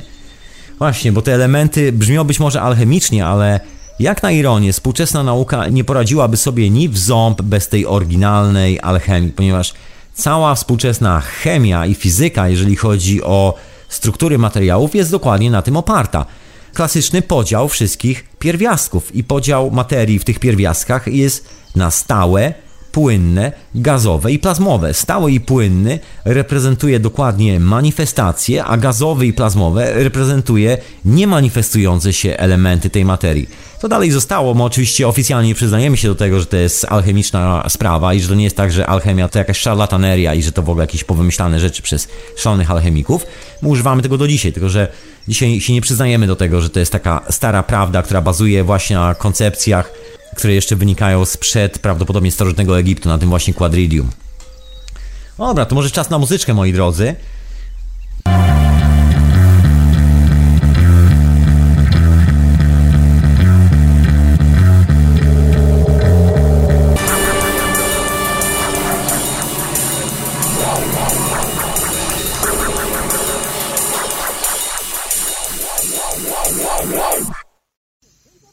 radionafali.com, oczywiście hiperprzestrzeń, moi drodzy. Retransmitowana też w Radiu Paranormalium i transmitowana w Radiu na Fali oczywiście. Pozdrawiam słuchaczy ich Radia na Fali, i tych co na czacie Radia na Fali, i tych yy, z Radia Paranormalium. A ja wracam dalej do tego konceptu, który tak nam się, że tak powiem, wynurzył z tej otchłani wieków. Cały czas jest tu z nami obok i cały czas ta informacja funkcjonuje. Tylko nie zawsze chcemy ją podnieść z podłogi. O quadridium, e, o tej kwadraturze w kole. Więc e, mowa jest o tych czterech mocach, które na początku, jak wspomniałem, są reprezentowane przez ziemię, wodę, powietrze i ogień. Dokładnie to samo jest u Indian w Ameryce Północnej. To e, reprezentują wszystkie te wzory. Właśnie reprezentują połączenie świata duchów, które są reprezentowane przez powietrze i ogień ze światem ziemskim, czyli z ziemią i wodą. No i to nie jest tylko tak, że tak jak wspomniałem, że to funkcjonuje, przeszło na oficjalną naukę i teraz nazywa się to ciała stałe, płynne, gazowe i plazmowe, cztery elementarne elementy w alchemii, ale to samo znajdujemy też w częstotliwościach pracy naszego mózgu, moi drodzy. Mamy cztery podstawowe wartości, właściwie częstotliwości pracy naszego mózgu. Pierwszym elementarnym jest stan beta, Podejrzewam, że my się właśnie znajdujemy w tym stanie beta, czyli to jest taki normalny stan aktywności naszego umysłu, kiedy pracujemy, kiedy sobie rozmawiamy ze sobą, komunikujemy się normalnie, bez żadnych busy. To jest właśnie stan beta. Kolejnym stanem jest alfa, czyli relaksacje, takie lekkie medytacje, odprężenie. Kolejnym stanem jest teta, czyli głęboka medytacja, sny. Powoli takie zaczynają się wizje mocne no i delta, stan, w którym tracimy kontakt z rzeczywistością, łapiemy głową e, kontakt z, i sercem z globalną świadomością i rozpuszczamy się w tej całej energetycznej, informacyjnej, eterycznej strukturze. To generalnie jak wrzucimy bardzo dużo substancji psychoaktywnych, to jest właśnie dokładnie taki stan delta w naszej głowie połączony ze stanem beta. Jakby operujemy na tych wszystkich stanach. No i cokolwiek by nie było, mamy cztery elementarne stany pracy naszego mózgu, czyli znowu mamy powtarzającą się kwadraturę w kole. Dokładnie to samo reprezentuje mandala. Tam jest taki dosyć złożony opis tych wszystkich mocy. Ja tu wam nie chcę cytować, bo to w ogóle powinien być osobny odcinek, żeby opowiedzieć o tych wszystkich tradycjach, które teraz są nazwane buddyzmem, ale są o wiele, o wiele starsze no i tam oczywiście też każda z tych mocy, każdy z tych części koła, kwart, ma swoją nazwę i jest przyporządkowane do konkretnej mocy. I wygląda dokładnie tak samo, moi drodzy, to się niewiele różni. W środku każdej tej e, kwarty koła jest jeszcze wewnętrzny podział na różne rodzaje tej mocy. Jeżeli chcecie to zrozumieć na przykładzie kolorów, to świetną reprezentacją jest właśnie paleta kolorów Goethego, która dokładnie, idealnie to opisuje.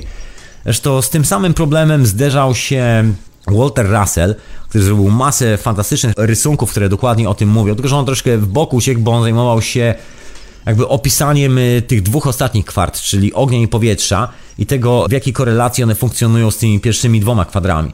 Także u niego jest to trochę w inny sposób opisane. Można powiedzieć, że chyba taki no, najłatwiejszy do ugryzienia koncept y, występuje u Waltera Kiwi, tego kolesia od tych dziwnych maszyn, o którym e, tam wspominam w syntezie, to zapraszam do syntezy, jeżeli nie wiecie kto to jest, ja to sobie odpuszczam takie techniczne sprawy. No ale wracając do tej e, mandali, do tych wszystkich czterech planów, jeżeli się przyjrzycie na budowę katedr w Europie budowanych przez owych heretyków, każda katedra jest budowana na planie krzyża. Nie przez przypadek, ponieważ każde ramię tego krzyża reprezentuje każdą z mocy tworzenia która nas otacza, dookoła której częścią jesteśmy. Dlatego właśnie tak się dzieje. No stąd ten krzyżyk. No i tak podróżujemy, proszę Państwa, o tym świecie pomiędzy tymi kwartami. Zresztą nie skończyło się to na katedrach, to funkcjonuje do dzisiaj. Jeżeli przyjrzycie się na urządzenia wysyłane przez organizację o nazwie NASA w kosmos, to zauważycie bardzo charakterystyczne paralo pomiędzy właśnie kwadraturą koła, a sposobem jak są konstruowane te urządzenia. One wykorzystują dokładnie te elementy. I to nie wszystko, to jeszcze na momencik wrócę trochę do starych dziejów, starych czasów.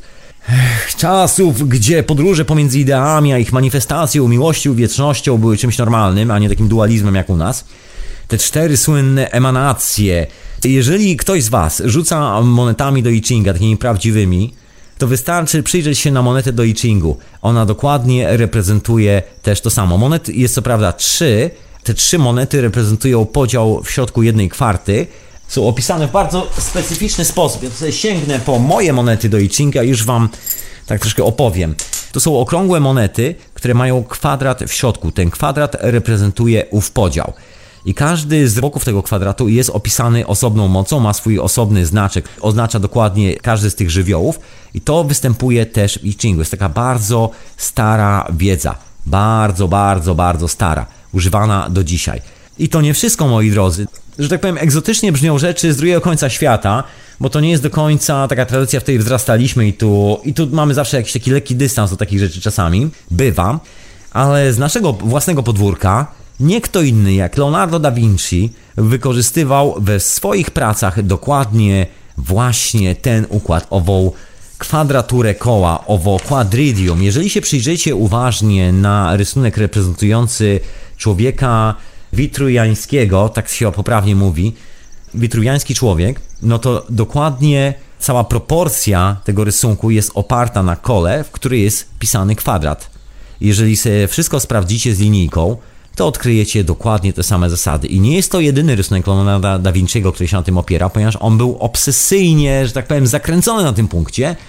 Jeżeli się przyjrzycie na jego mapę i, i moli, no to zobaczycie dokładnie to samo. I na jeszcze jeden rysunek, taki bardzo słynny rysunek Leonarda da Vinci'ego, który się nazywa Rombiku Bokta Hedron. Taka bardzo dziwna bryła składająca się z kwadratów i trójkątów. Dziwne są te nazwy, no ale takie są. No mniejsza o to. No i tak to wygląda w sztuce, także możemy to obserwować, jakby podróż tej wiedzy i to, jak ona przetrwała do naszych czasów w wielu, wielu miejscach. Począwszy, tak jak wspomniałem, od Indian w Ameryce Północnej i tych wzorów właśnie używanych na ubiorach, poprzez całe te nauki wschodu, poprzez I Ching, poprzez chociażby e, konstrukcje, które NASA wysyła w kosmos, poprzez rezonansy naszej głowy, poprzez cztery elementarne grupy pierwiastków, ale to nie wszystko, moi drodzy.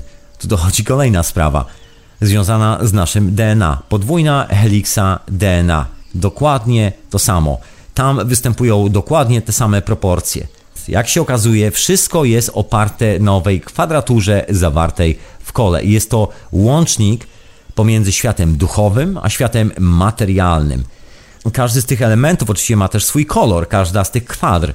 No to jest to związane z buddyzmem, no to tak wspomnę już od razu, że znaczy pierwsza kwadra ma kolor niebieski, druga ma żółty, kolejna czerwony, a trzecia ciemnozielony, który jest takim e, jakby zamknięciem tego wszystkiego. Ciekawa historia, bo te cztery stany dnia, cztery kierunki, cztery etapy życia, cztery sezony e, się powtarza prawie wszędzie. No ja tu w ogóle bardzo, bardzo serdecznie zapraszam, jeżeli znacie angielski, do prac Thomasa Josepha Browna, jest jeden z naprawdę takich bardzo łebskich ludzi, który odgruzował kawał wiedzy i tam jest dosyć sporo na ten temat właśnie połączeń pomiędzy sposobami opisywania tej energii, bo właściwie czasami chyba największy problem wynika z tego, jak to opisujemy, że niektórzy twierdzą, że jeden opis jest lepszy od drugiego i mają problem właśnie jak owi psycholodzy ze złapaniem jednej elementarnej prawdy o życiu, że wszystko jest jednością i wydaje mi się, że jeżeli ja będę powłóczył nogami, bo ktoś mi przetrąci kręgosłup, to jak będą mi kładli, okłady na stopy, to mi przejdzie na kręgosłupie. Nie, trzeba naprawić kręgosłup. Więc co z tymi czterema stanami dnia, słuchajcie, bo każdy z tych elementów też reprezentuje dokładnie cztery stany dnia. To się dotyczy do takich e, codziennych rzeczy, czyli świt, dzień, który trwa, zachód słońca i noc. Dokładnie, to są te wszystkie rzeczy. I to wszystko w takim wielkim skrócie, wiemy stąd, że ta czwórka jest zawarta w kole, a koło reprezentuje tą dynamikę. I to najlepiej się właśnie tłumaczy na przykładzie dnia, że dzień się zasuwa, tak jak wskazówki na zegarze, że pierw mamy świt, później przechodzimy do kolejnej kwarty, która reprezentuje cały dzień, później przechodzimy do kolejnej kwarty, która reprezentuje zachód słońca i do kolejnej kwarty, która reprezentuje noc. Tak to wygląda, one funkcjonują razem ze sobą. Tu jeszcze raz wrócę do Goethego, bo nam się mówi, że na przykład w nocy się nic nie dzieje, że nie ma światła. To jest taka koncepcja dualistyczna, że albo coś jest, albo czegoś nie ma, która nie zakłada tego, że jeżeli czegoś nie widzimy, to tam jest po prostu inna moc, moc, która jest ukryta przed naszymi sensorami, takimi jak uszy, wzrok i tak dalej, w takim normalnym stanie skupienia. Goethe to doskonale opisał i zauważył jako pierwszy, że w nocy też jest światło, tylko to światło ma troszkę inną częstotliwość i do dzisiaj nauka ma z tym bardzo poważny problem. Kopie się z teorią Newtona, która jest e, wymyślona na kartce papieru na odczepnego i próbuje to sprasować razem i wyciągnąć z tego jakieś wnioski. Do tej pory się nie udało. Einstein był kolejnym szaleńcem, który próbował, też mu się nie udało, no ale trudno, żeby się cokolwiek udało, bo tam no tam po prostu nie ma zrozumienia to, tego, czym to w rzeczywistości jest. No ale mniejsza o to. Zostawiamy te wszystkie marudzenia na współczesną naukę. Wróćmy do dynamiki koła. No tak, bo mamy już tło całej naszej opowieści.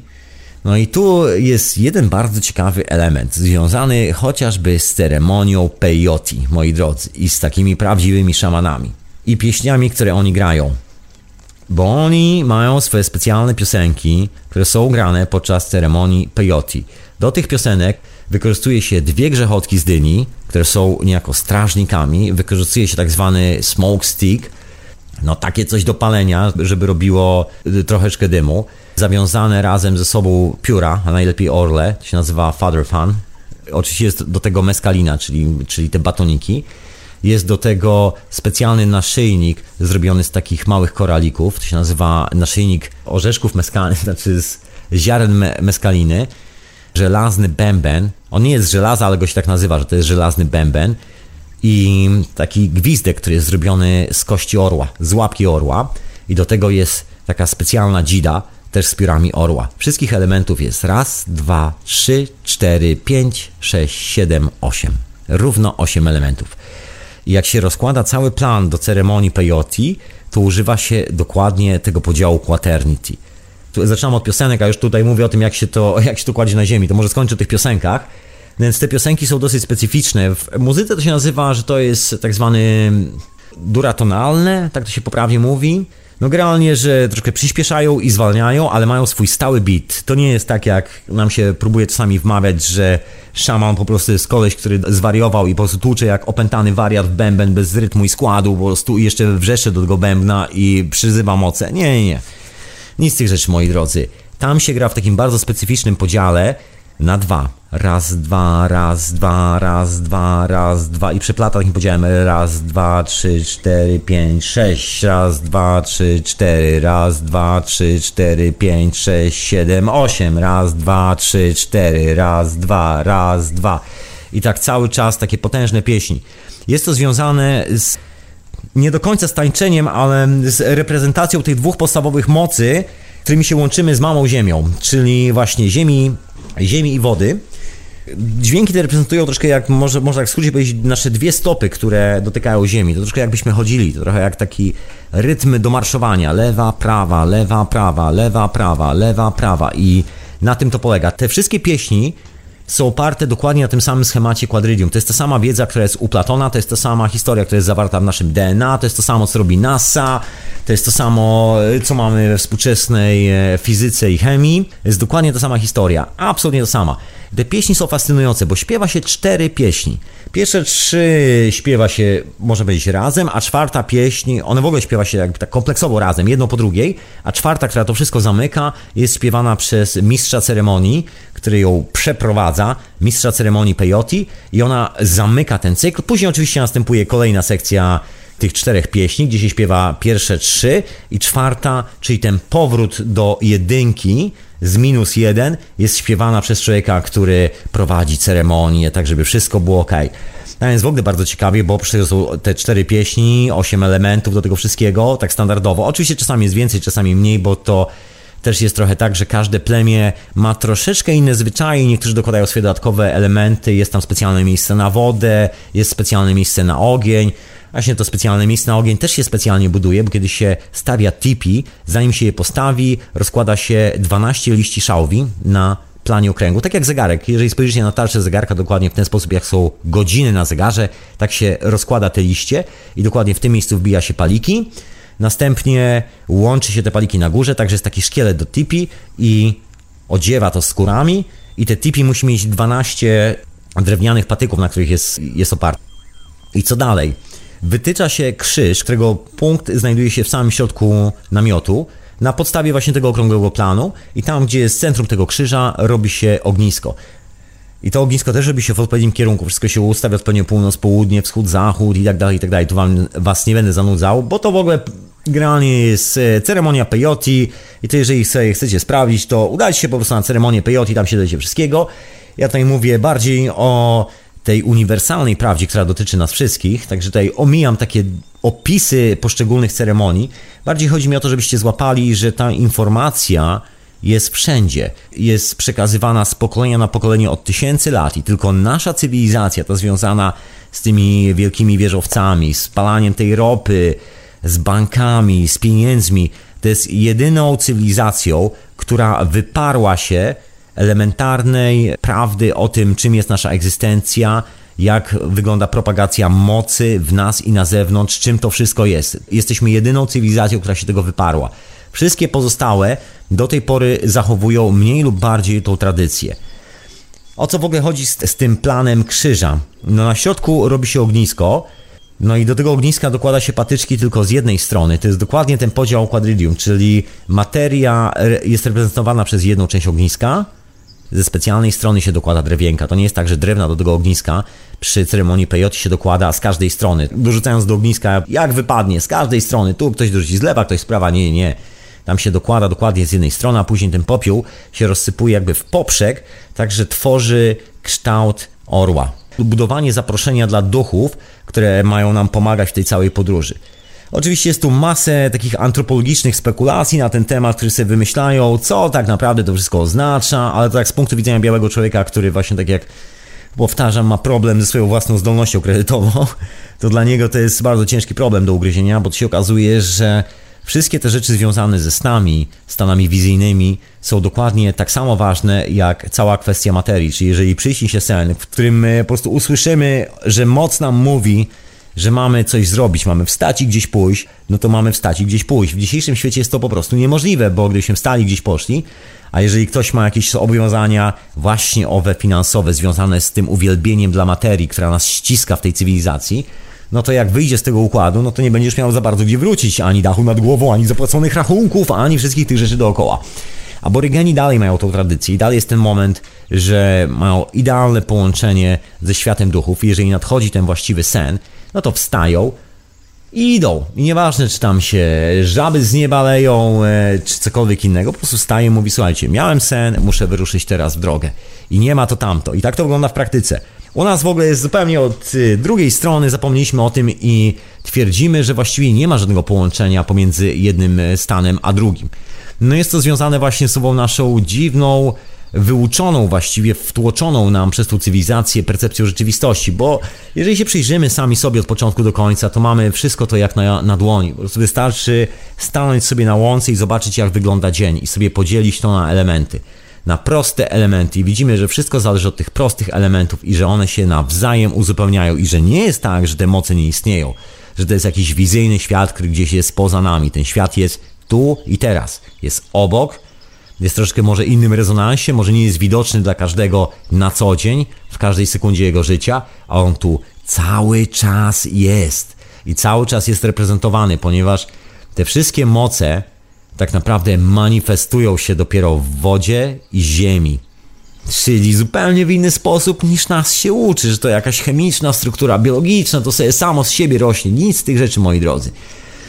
No i cały wniosek z tego wszystkiego, cały wniosek z tego, gdzie są w ogóle nasze wszystkie cele, bo tak, jeżeli wiedza jest w środku, jeżeli cała informacja, którą zdobywamy, jakby bierze się z nas, to jakby jest proces przypominania sobie, kim tak naprawdę jesteśmy, to czym jest ten świat na zewnątrz? To ten świat na zewnątrz jest owym uzupełnieniem e, tego koła, tych kwart. Ten świat wewnątrz nas to są te dwie elementarne kwadry, a ten świat na zewnątrz to są te kwadry wody i ziemi i to wszystko jest w jednym kole. I moment, w którym jesteśmy w danym punkcie naszego życia, jest bardzo dynamiczny, jest zawsze dynamiczny. I gdzieś sobie podróżujemy po tym okręgu.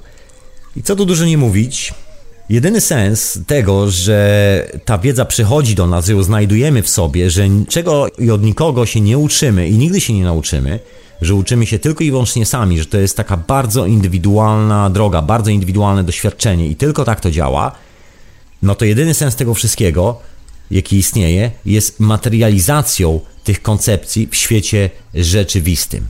Czyli wszystkie nasze wybory, wszystkie rzeczy, które robimy dookoła siebie, są reprezentacją mocy, które w nas drzemią. Mocy kosmosu, mocy duchów przodków, energii, która jest w nas, energii, która powoduje, że przypomina nam się starożytna wiedza, że zaczynamy powoli kumać i ogarniać, gdzie i w którym momencie jesteśmy. I teraz, jeżeli spojrzymy w taki sposób bardzo dualistyczny, to oczywiście znajdziemy tam jakieś e, wytłumaczenia, no bo stwierdzimy, że ale w tym momencie, na przykład, kiedy mamy sny i wizje, to to się nie liczy, bo, bo nie mamy urządzeń pomiarowych do zmierzenia tych wszystkich rzeczy. No, ale to jest taka bardzo, że tak powiem, e, trefna koncepcja.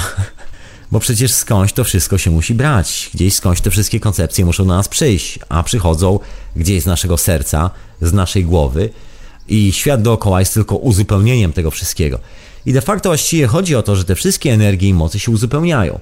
Żeby było zabawnie, tak jak wspominałem, dokładnie te same zasady wykorzystane przy budowach silników Free Energy, szczególnie tych z magnesami, robią im doskonale. Nagle się okazuje, że silnik naprawdę zasuwa i to lepiej niż taki zbudowany na innych zasadach.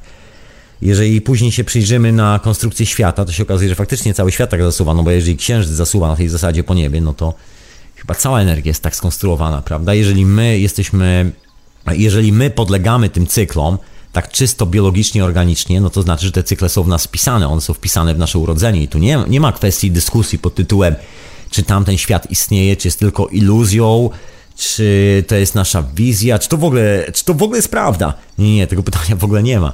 Pytanie jest, jak bardzo oślepliśmy czasami, jak bardzo ślepi jesteśmy, żeby tego nie dostrzegać. Tego, że te wszystkie elementy łączą się ze sobą i to one stwarzają życie w całej tej krasie, w całej tej objętości. Dlatego ta planeta jest tak cudowna, tak piękna, bo to są wszystkie te energie, które są zebrane do kupy. Kiedy jesteśmy już w kosmosie, te dwie pierwsze kwadry nas nie obejmują. Nasza energia wygląda zupełnie inaczej. Jesteśmy bardziej powietrzem albo ogniem, jesteśmy już innym stanem eterycznym. Natomiast tu i teraz obowiązuje nas zawsze jedna i ta sama zasada. Zasada dzielenia koła na cztery kwadry i przypisania konkretnej mocy do konkretnej kwadry i operowania dokładnie takim schematem w naszym życiu. Czy chcemy, czy nie. Tak jest skonstruowany cały świat. I tak jest skonstruowany ten cały świat duchowy, proszę Państwa, bo jeżeli się przyjrzymy na wszystkie te ceremonie, no to jest taka jedna ciekawa rzecz przy właśnie owych duchowych ceremoniach, które współczesna cywilizacja traktuje jako takie szarlatanerie, że tam o duchach mówią, że duchy przodków przyszły, a kto by tam widział te duchy przodków? Co, ktoś zrobił zdjęcie? Przecież nikt zdjęcia nie zrobił. To znaczy, że tego nie ma. Jest taki zwyczaj, to jest przy ceremonii łaski, przy kilku innych sprawach, przy ceremonii ayahuaski nazywa się to mapacho. To jest e, takie zawiniątko z liści dzikiego tytoniu. Bierze się po prostu liście, zrywa takie duże liście, związuje w środku i tworzy taką grzechotkę, także się taki specyficzny dźwięk wydziela. Taka po prostu grzechotka z liści. I to nie jest tylko i wyłącznie przy ceremonii ayahuaski, to jest przy peyote jest ten father fun, czyli te, też takie coś do machania, po to, żeby, że tak powiem, komunikować się z duchami. O co w ogóle chodzi z tymi wszystkimi grzechotkami, tymi urządzeniami? Bo żeby zrozumieć ten świat duchowy, żeby wybudować sobie pomoc, żeby nie zapomnieć o tym, że on w ogóle istnieje, wszystkie te tradycje mówią o tym, że trzeba sobie zrobić interfejs. I tym interfejsem jest właśnie na przykład zrobienie swojego własnego mapacho, tak jak przy ayahuasce, albo swojej własnej grzechotki, tak jak przy peyoti. To my musimy wykonać ten pierwszy ruch. Nie ma nauczycieli, nie ma uczni, nie ma czegoś takiego. Nie ma tak, że ktoś przyjdzie, powie nam, musisz zrobić to i to, ja cię teraz uczę, już jesteś nauczony. Nie, nie, nic takiego nie istnieje. To musi być nasza wewnętrzna decyzja, coś, co wynika indywidualnie z nas, coś, co gna nas do tego miejsca, że robimy tą grzechotkę sami. I dopiero ta grzechotka, kiedy już jest zrobiona, kiedy wydziela ten swój specyficzny dźwięk, dopiero wtedy ona zaprasza ten drugi świat. Ten świat, który jest cały czas obok, świat, który nigdzie nie znika, cały czas funkcjonuje od tysięcy lat. Razem tu wszyscy mieszkamy na tej samej planecie, w jednym wymiarze, który jest troszkę niewidoczny dla siebie nawzajem, przynajmniej tak na co dzień. Podróżujemy pomiędzy jednym a drugim stanem, dlatego w ciągu dnia mamy ten stan beta, czyli normalną pracę, a w ciągu nocy tracimy kontakt z tym stanem i mamy te wszystkie wizje, łapiemy kontakt z ową globalną świadomością z tą prawdziwą wiedzą, której częścią jesteśmy. To właściwie wygląda na to, że to my jesteśmy biblioteką tej wiedzy. I żeby tą bibliotekę aktywować, musimy wykonać ten gest.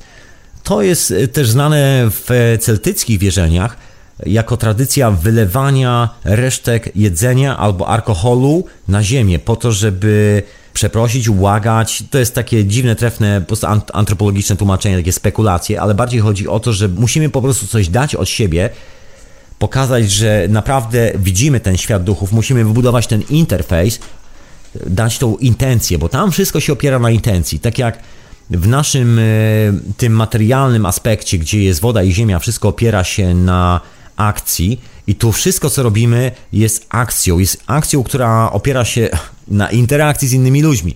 Po to robimy coś, żeby komuś coś dać, po to, żeby się tym podzielić. Gdybyśmy żyli na bezludnej wyspie, żadna działalność nie miałaby żadnego sensu. Po co budować cokolwiek, robić cokolwiek na bezludnej wyspie? No poza tym, że robimy tylko po to, żeby sobie przetrwać. W rzeczywistości, kiedy nas jest żywych istot trochę, naturalne jest to, że właściwie nasza emanacja, materializacja tych wszystkich konceptów ma tylko jeden cel: dzielić się tym ze światem dookoła. Nic więcej, nic mniej. Taki jest cel. To jest trochę jak z tym dowcipem o kolesiu, który wylądował na bezludnej wyspie i za, zażyczył sobie, gdzieś tam spotkał jakiegoś Gina, pod, pomasował tą butelkę, ten Jean wyskoczył, spytał się, co sobie kolega życzy. Kolega powiedział, że sobie życzy rand z jakąś e, topową modelką, więc ten Jean zrealizował tego marzenie. Była ta randka, randka się skończyła, modelka znikła i Jean wraca i się pyta, jakie masz kolejne marzenie. I on tak siedzi sam, shit, to weź mnie z tej wyspy, bo, bo co z tego, że ja spełniłem swoje marzenie, skoro nie mam nikogo, komu mógłbym opowiedzieć o tym, że spędziłem taką randkę z taką modelką. I dokładnie na tym to polega, że po prostu musimy mieć drugie lustro dookoła siebie. To jest e, zasada owych przeciwieństw. My to w tej kulturze nazywamy dualnością, ale to nie są dualności, to jest to właśnie połączenie ognia i ziemi, powietrza i wody. To, że tak powiem, wszystko w jednym i tego się nie da po prostu rozłączyć. I jeżeli w ogóle cokolwiek robimy i szukamy sensu w tym, co robimy, to sens jest zawsze ten sam. Sensem jest to, że jesteśmy tu razem i o ile ten świat wewnętrzny manifestuje się bardzo indywidualnie, cała ta wiedza, którą zdobywamy, zdobywamy sami od siebie, to jest nasza interakcja z naszym całym światem i duchowym i fizycznym, to już manifestacja fizyczna, no duchowa też często, ale ten aspekt fizyczny naszego życia jest podporządkowany dzieleniu się z innymi, byciu z innymi ludźmi i byciu lustrem dla innych ludzi. Czyli generalnie po prostu mówiąc w skrócie nie możemy być draniami. Ale to odbieram telefon od księcia Edwarda. Halo książę, halo książę. E, halo, halo. Halo, halo. Tu...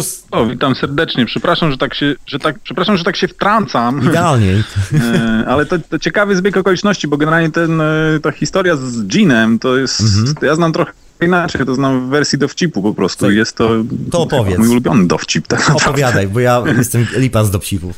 No, chodzi, no, no generalnie sprowadza, sprowadza się to wszystko do podobnej sytuacji, że że ktoś tam właśnie ląduje na bezludnej wyspie z supermodelką i no, w końcu się tam do siebie zbliżają, no i on później ją prosi o to, żeby się przebrała za faceta i idą na spacer i on mówi do niej, wiesz, e, sypiałem z Cindy Crawford.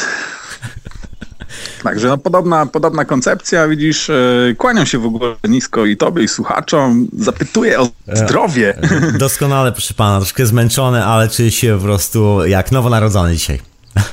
To ja trochę po podobnie, a trochę podobnie, chociaż gardło jeszcze, jeszcze jest w ogóle dalekie od, od stuprocentowej formy, no ale jestem tutaj po swoich właśnie wszystkich zabiegach związanych ze zdjęciami i wracam do świata, do świata żywych, bo to jednak wy, wymiata na chwilę jednak taka wyprawa. Bardzo, bardzo to wszystko jest absorbujące i, i w ogóle. Także słuchałem tylko twojej audycji przez chwilkę i akurat, i akurat widzisz, trafiłem na, na ten numer z Jeanem i Moderką. No. Wiesz, ja, ja chciałem powiedzieć ten dowcip, ale tego dowcipu w ogóle nie pamiętałem. Pamiętam tylko tą sytuację z tego dowcipu. No tak, no bo to... Szczęśliwie to, uratowałeś mi tył dubsko.